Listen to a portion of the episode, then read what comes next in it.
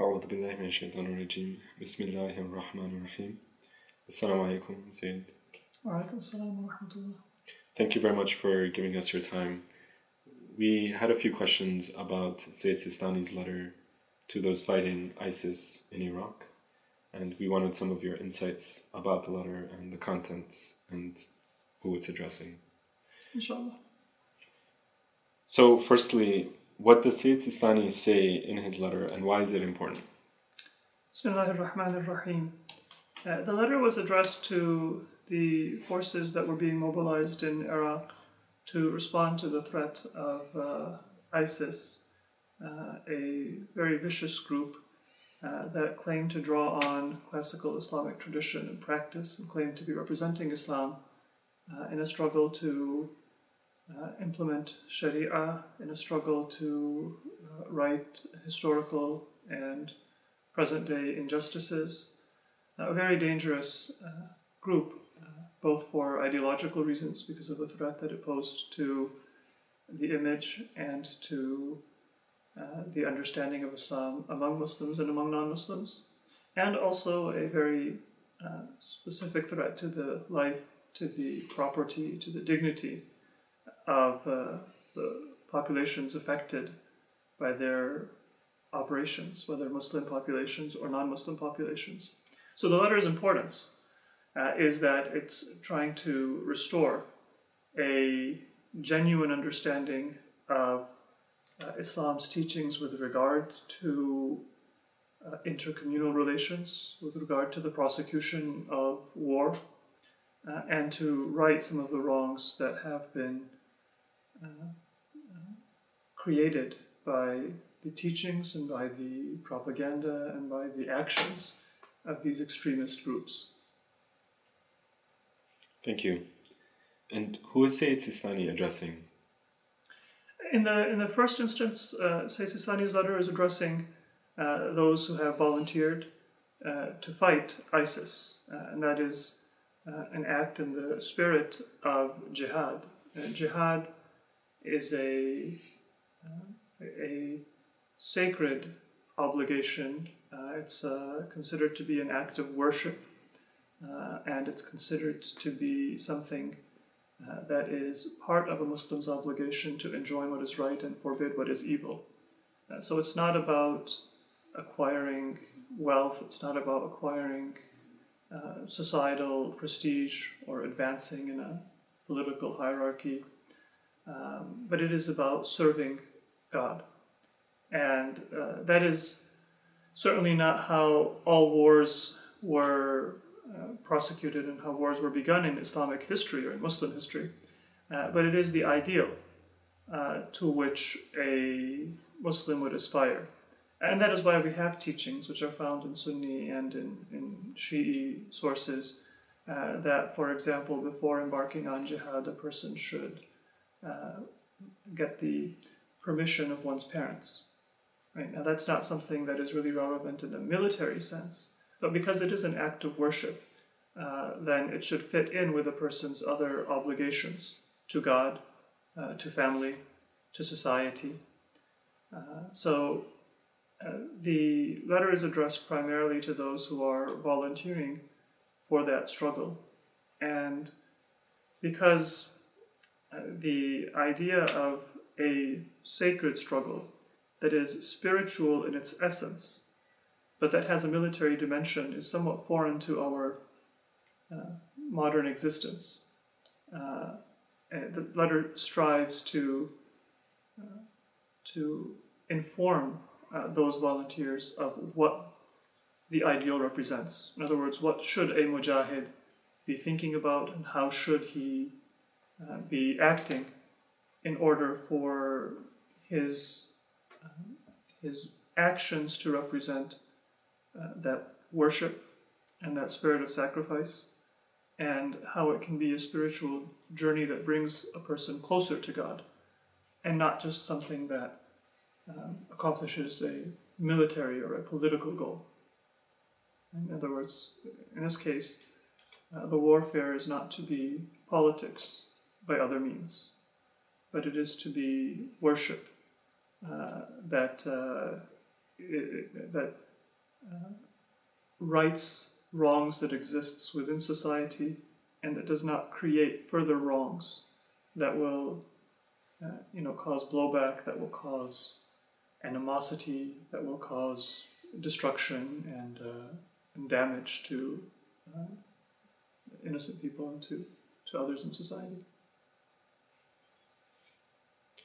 So, along those lines, can you expand a little bit more on what role violence has in Islam?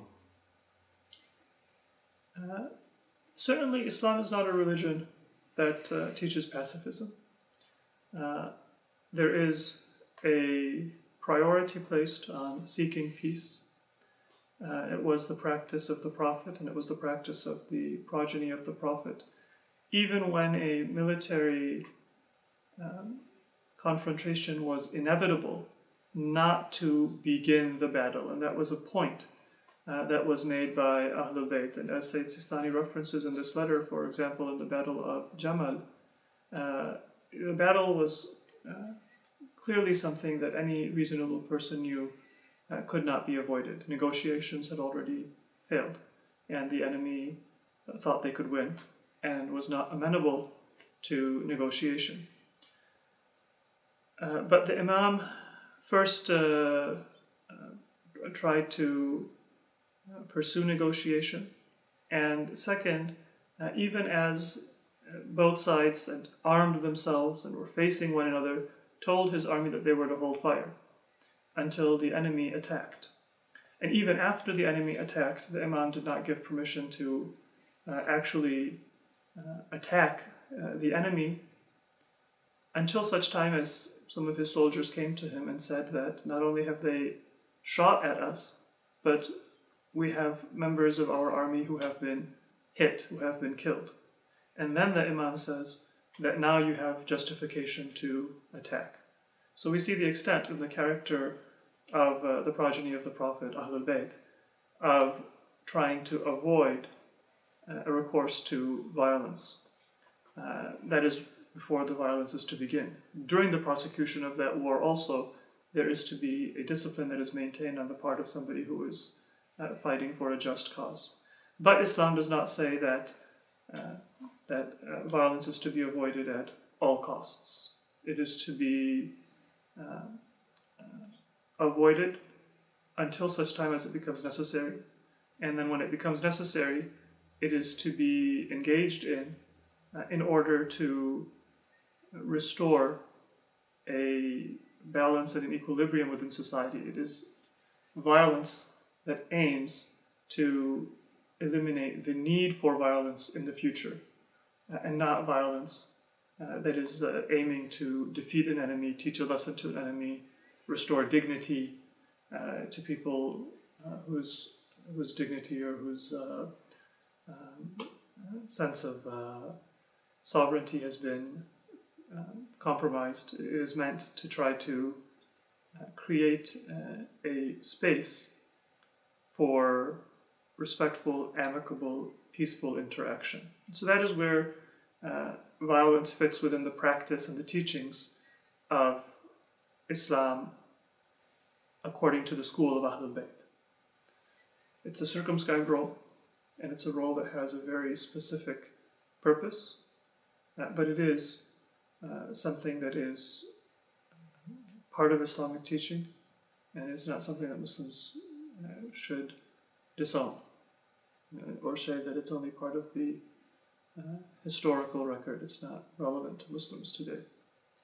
In fact, if we were able to explore, we might be able to explore some of the ways in which the Islamic teaching of warfare is more humane and more enlightened uh, than many of uh, the the ways that wars are thought of and conceived and uh, discussed in, in today's society and in the media. So then, how are these views different from the moral values that the Western world or the modern world has arrived at and generally agreed upon, whether it's rules of war or even dealing with interreligious or interreligious conflict in a civil context. Have Muslims and the Muslim world fallen behind on these issues? In practice, I think the Muslim world has fallen behind uh, in many uh, many different areas, and most importantly, it's fallen behind not the Western world or the modern world, it's fallen behind uh, from its own ideals and its own aspirations.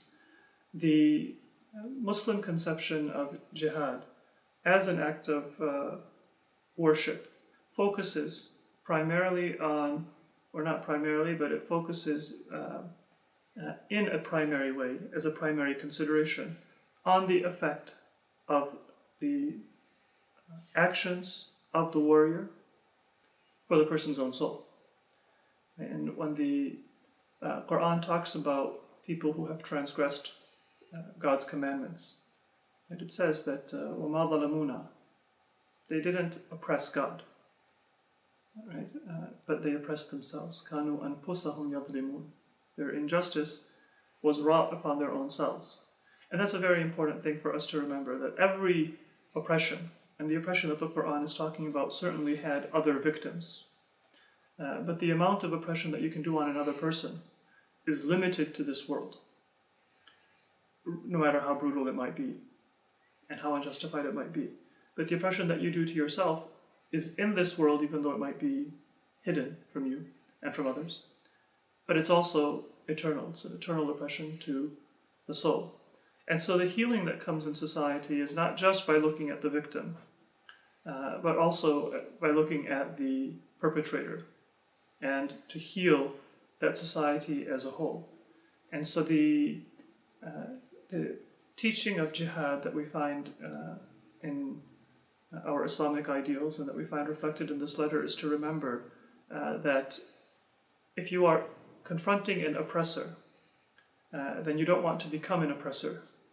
You don't want to just respond to the external oppression, but you want to move society in a certain direction. You want to heal.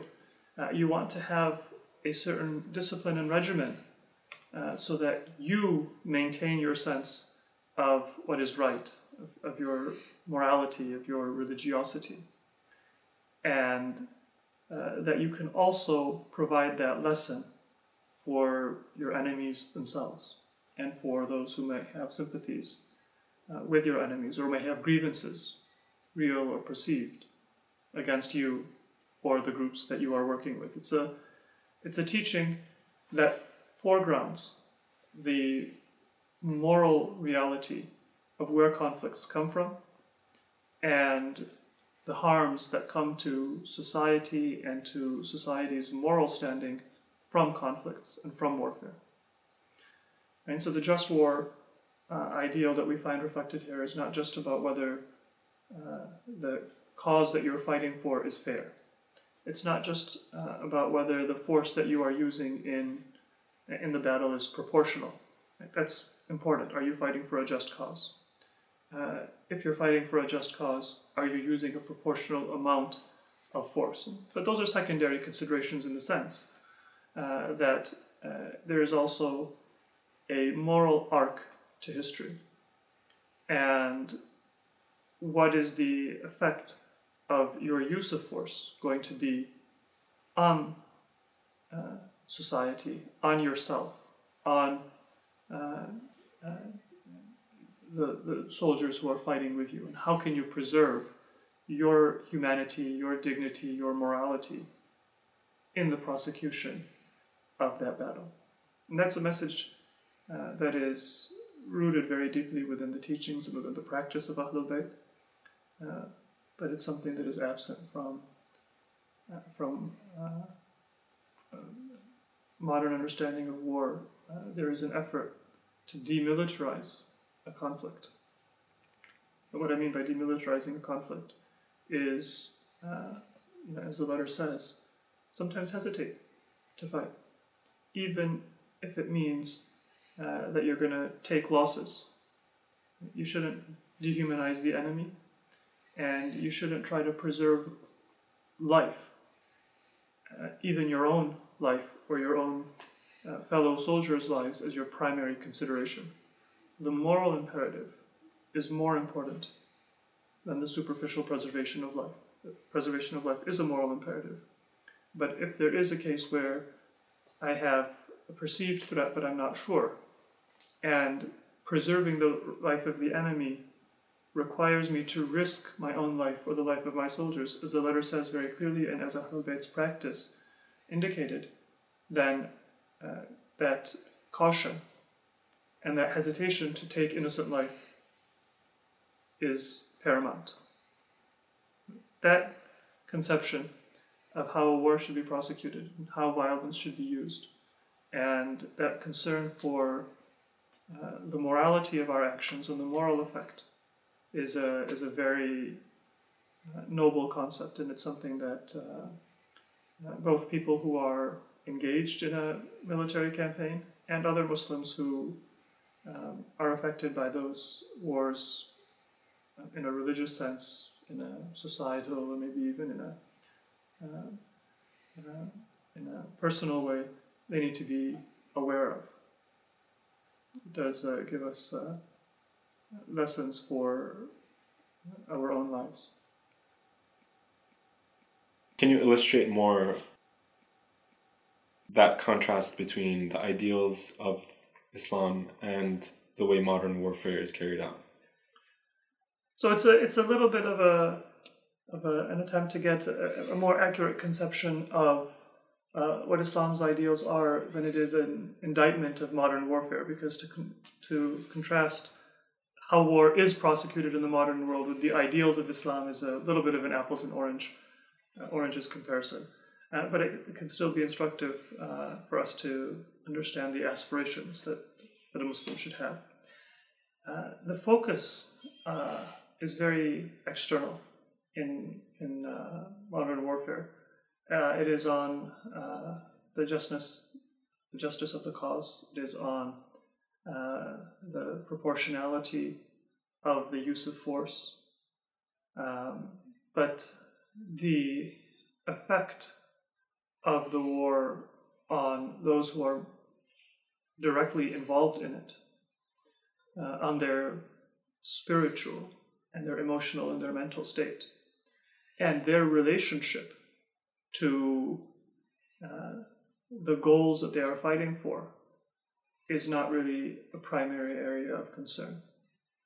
Right? Sometimes um, we have cases where uh, soldiers have very little idea of what they're fighting for. And soldiers, in many cases, there might be um, contractors or perhaps mercenaries that are used. And I say that without pejorative intent, but uh, you know, the, the, the ideal that we have in Islam is that a soldier should know what the battle is about and should know uh, the individual's person, the soldier's own position within the goals that are to be pursued.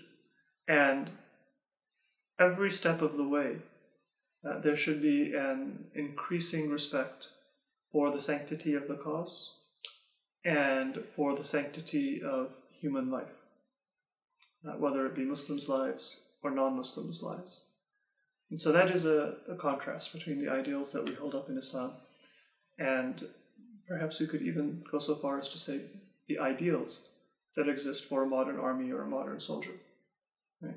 Uh, that type of a, a uh, system uh, is not set up in uh, professional army, and uh, it's not something that uh, is celebrated or is aspired to within societies. And that's perhaps why we have an acceptance of collateral damage as a necessary result of war because the soldier is not engaged in a spiritual journey. Uh, it doesn't make sense for a soldier to risk uh, his life or her life. And uh, the the attempt will be made to minimize casualties for my side, even at the cost of causing uh, many casualties of innocent people uh, on the opposite side, not just the enemy soldiers and combatants, but even uh, innocent people. So that's a, a, result of that contrast, because it is a spiritual struggle. Uh, collateral damage um, cannot be avoided, and Islamic law and Islamic teachings do acknowledge that sometimes there will be uh, innocent people uh, who will be killed in a battle, but it's not collateral. It's not something that is um, peripheral to uh, the considerations that not just the leadership will make, but that each individual participant in the battle will make, because it is primarily a spiritual struggle. Uh, it is rooted in a sense of sacrifice and in a sense of uh, worship and devotion to a greater cause, to greater principles, principles that are more important than human life, more important than my life, right? and more important uh, than the life of uh, my enemy. So, if you can illustrate a little bit more the contrast between the Islamic ideals and modern warfare and how it's carried out.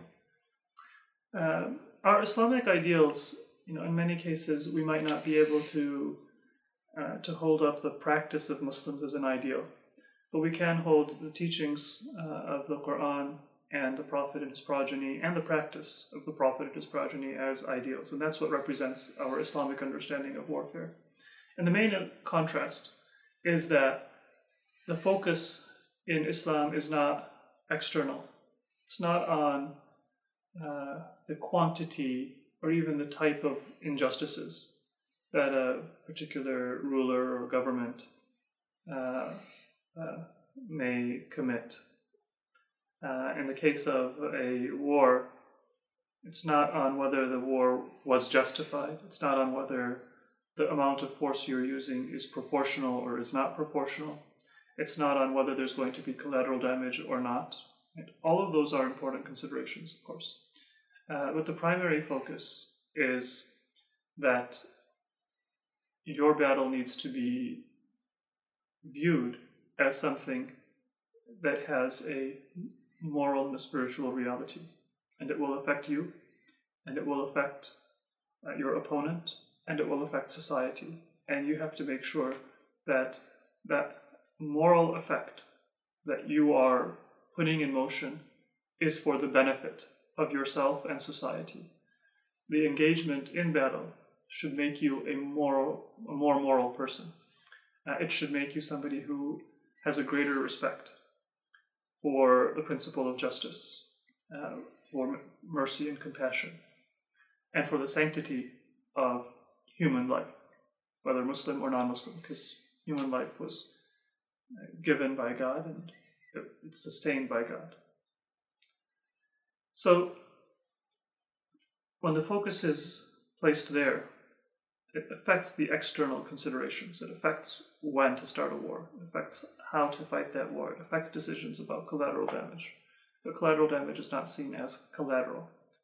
It's a primary consideration.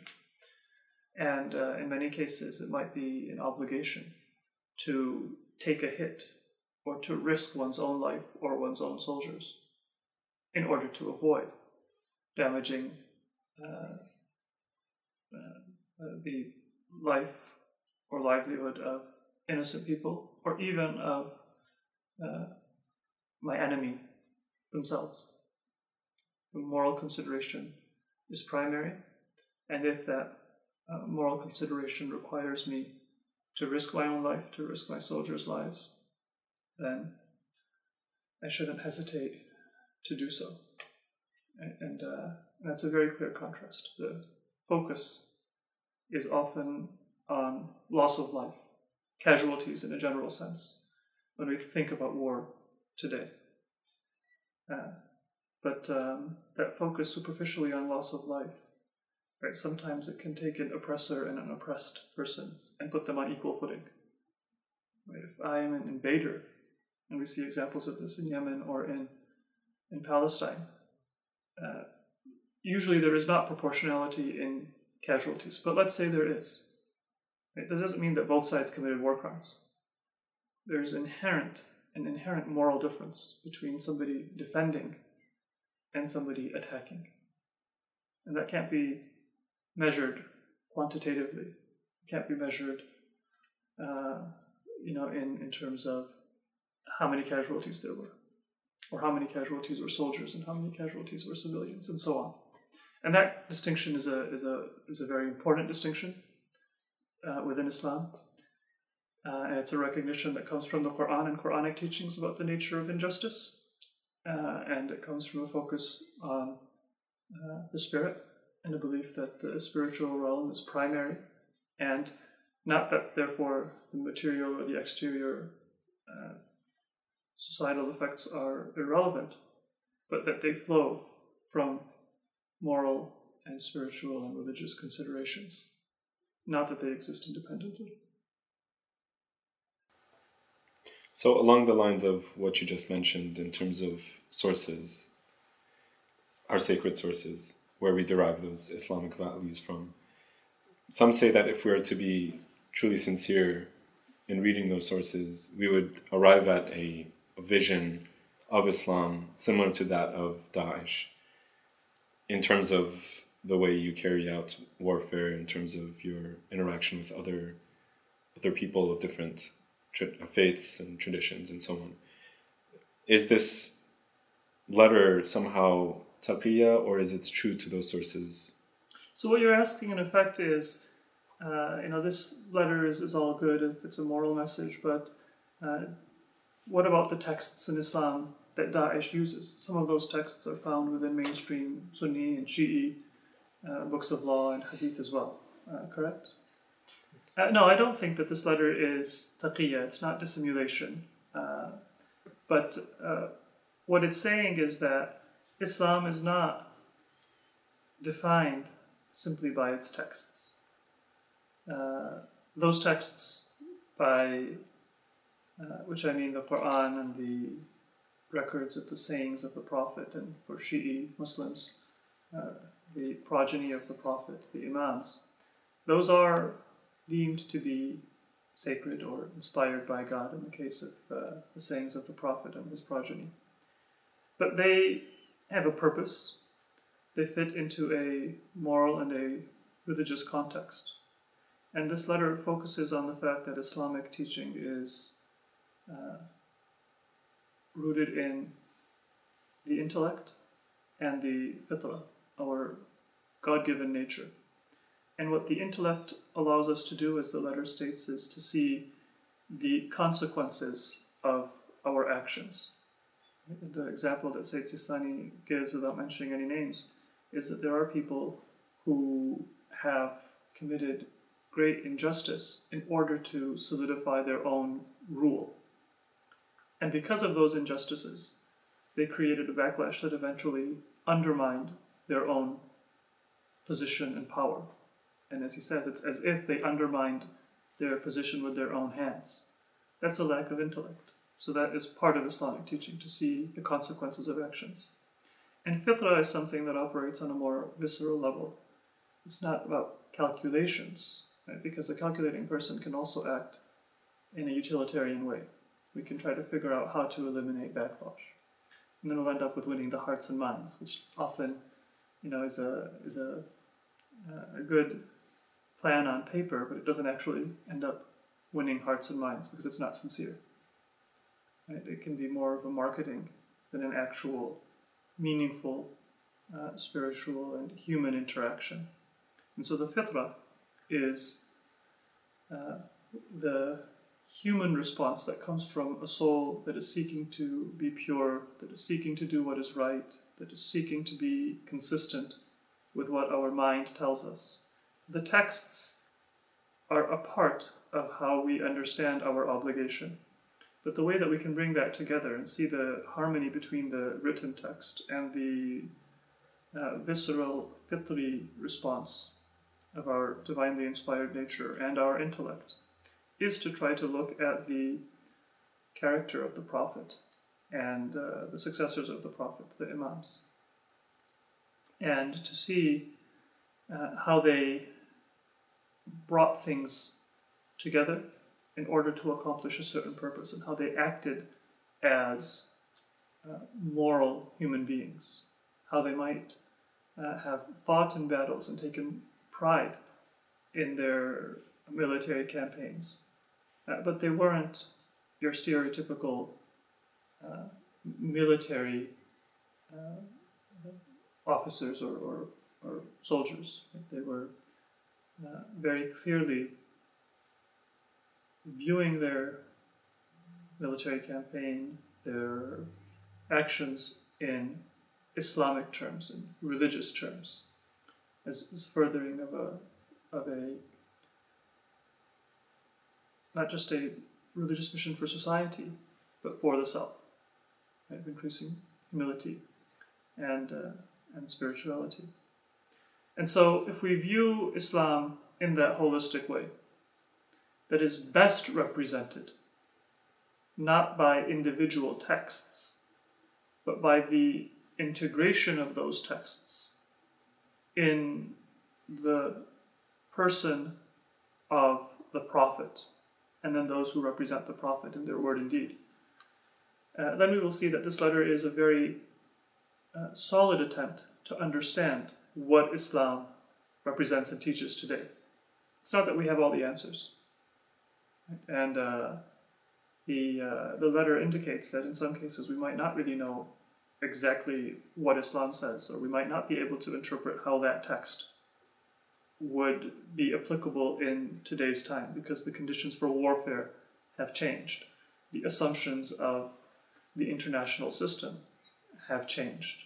The nature of international relations has changed, and relationships between Muslim and non Muslim communities, for example, have changed. Uh, and the solution the letter gives is well, if you don't know, then don't impute something to the text. Just because we don't have a simple answer, then don't ignore the complexity and impose a medieval understanding or, uh, or context to a text. Right? Then uh, let that be resolved by those who know the full meaning of the text and then rely on the other ways that we have of understanding our religious obligations. And if there is any doubt about whether taking of life is justified, then don't take that life. So the the text is is not devoid of meaning, but it's devoid of it's it's possessing of it possesses meaning within a broader context, and we need to have the example of Ahlul Bayt, and we need to have uh, a means of maintaining our uprightness of character, which is why the letter focuses on worship and prayer, uh, to preserve a um, an uprightness that will keep us in touch with our fitra, that will keep us in touch with our moral sense and our uh, our uh, divinely inspired human nature, and it, it encourages us to use our intellect in approaching our Islamic sources and in approaching our understanding of our obligations. So it's only dissimulation if you think that true Islam is devoid of these considerations and it's just about taking texts and implementing those texts. that is not what Islam represents. Now, Sunnis and Shi'i Muslims uh, may differ about uh, how to represent the uh, holistic nature or the integrated nature of Islam.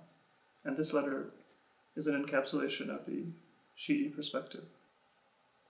So, going to a detail of the letter, number six speaks of accepting others as Muslim, even if they commit certain innovative practices or believe in certain innovative ideas, they are considered Muslim so long as they have said the Shahadatain.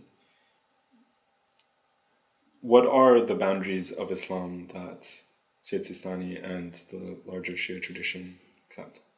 One of the, the, the key uh, points to keep in mind uh, for many people, um, we don't realize this, um, is that uh, the determination of Islam is not made on the basis of a label. We don't say that this sect or this group is or is not a Muslim.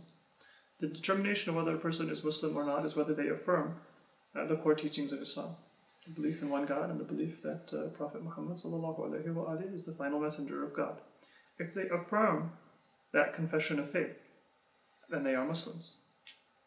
And uh, of course, there are certain requirements. They can't knowingly deny uh, part of the message of the Prophet Muhammad, but those are subsequent details. That is the basis. And if a person affirms that and doesn't yet know, for example, that pork is haram, then uh, they are still Muslim. If they know that pork has been declared forbidden by the Prophet and they deny it, then they're in effect denying his prophethood. But the point is that the boundary of Islam is not something that we say that this group is going to be called non Muslim. It's each individual affirms or does not affirm and is treated as a Muslim or not treated as a Muslim on that basis. And that does give us room for some ambiguity, right? Or uh, I would prefer to call it dynamism, right? For momentum to develop, that over time an individual may not realize the implications of the confession of faith, but develops a realization of the implications, the willpower to follow through, and becomes better than they were in the past, or their subsequent generations become more uh, aware and more practicing Muslims than the previous generations. And that's one main consideration that we need to have that, that Islam uh, is not something that is kind of a static determination. Here's the Muslims, here's the non Muslims, and we want to kind of have a, um, a meting out of, uh, of judgment. The second issue is, of course, that uh, the reason why that is an important distinction is not that uh, Muslims, you know, are treated as citizens and worthy of, of rights, and non-Muslims are not. Uh, but it is that everybody is deserving of justice. But the question of who is Muslim and who is not Muslim is important because Muslims uh, are not just recommended but are deserving of greater than justice. We want to uh, interact with them in a way that can kind of restore the family, restore the uh, amicable ties that uh, uh, would have existed if there hadn't been a battle, may have existed before the battle. Or if they didn't exist, we want to develop them. And so the basis now is not going to be uh, just uh, in justice or citizenship or the rule of law, but in something greater than that. And so it is an important question to know who is Muslim and who is not Muslim, but not at the level of who is worthy of dignity and who is worthy of justice, uh, but in terms of how much extra obligation there is after treating everybody with justice and treating people with dignity. And uh, Imam Ali's practice, and this is referenced in Sayyid Sistani's letter as well, uh, was to say that an attack against a Muslim is something uh, that a Muslim needs to defend. And if they're not able to defend it, or uh, defend against it, then they should uh, they should be depressed if they can't do so. And an attack against a non-Muslim member of Islamic society, what was known as a mu'ahad, a person who has entered into a covenantal relation or a citizenship type relationship with, with an Islamic society, that person is also worthy of being protected, is, is deserving of protection. And if a Muslim cannot protect them from injustice, uh, then a person should be depressed. And Imam Ali actually says that if a person dies of grief, then that's something that is called for, because you cannot establish justice for a Muslim or for a non Muslim. So it's an important consideration, and it's not based on labels, it's based on the individual. The reason for the ambiguity is to create a dynamic uh, where, as a person develops knowledge and willpower, they can move towards what is right, and not uh, a dynamic where they are boxed in or, or, um, or, or judged prematurely and it's not a matter of uh, who gets to be treated as human and who does not. Thank you very much. Thank you for the opportunity. Jazakumullah. Assalamu alaikum.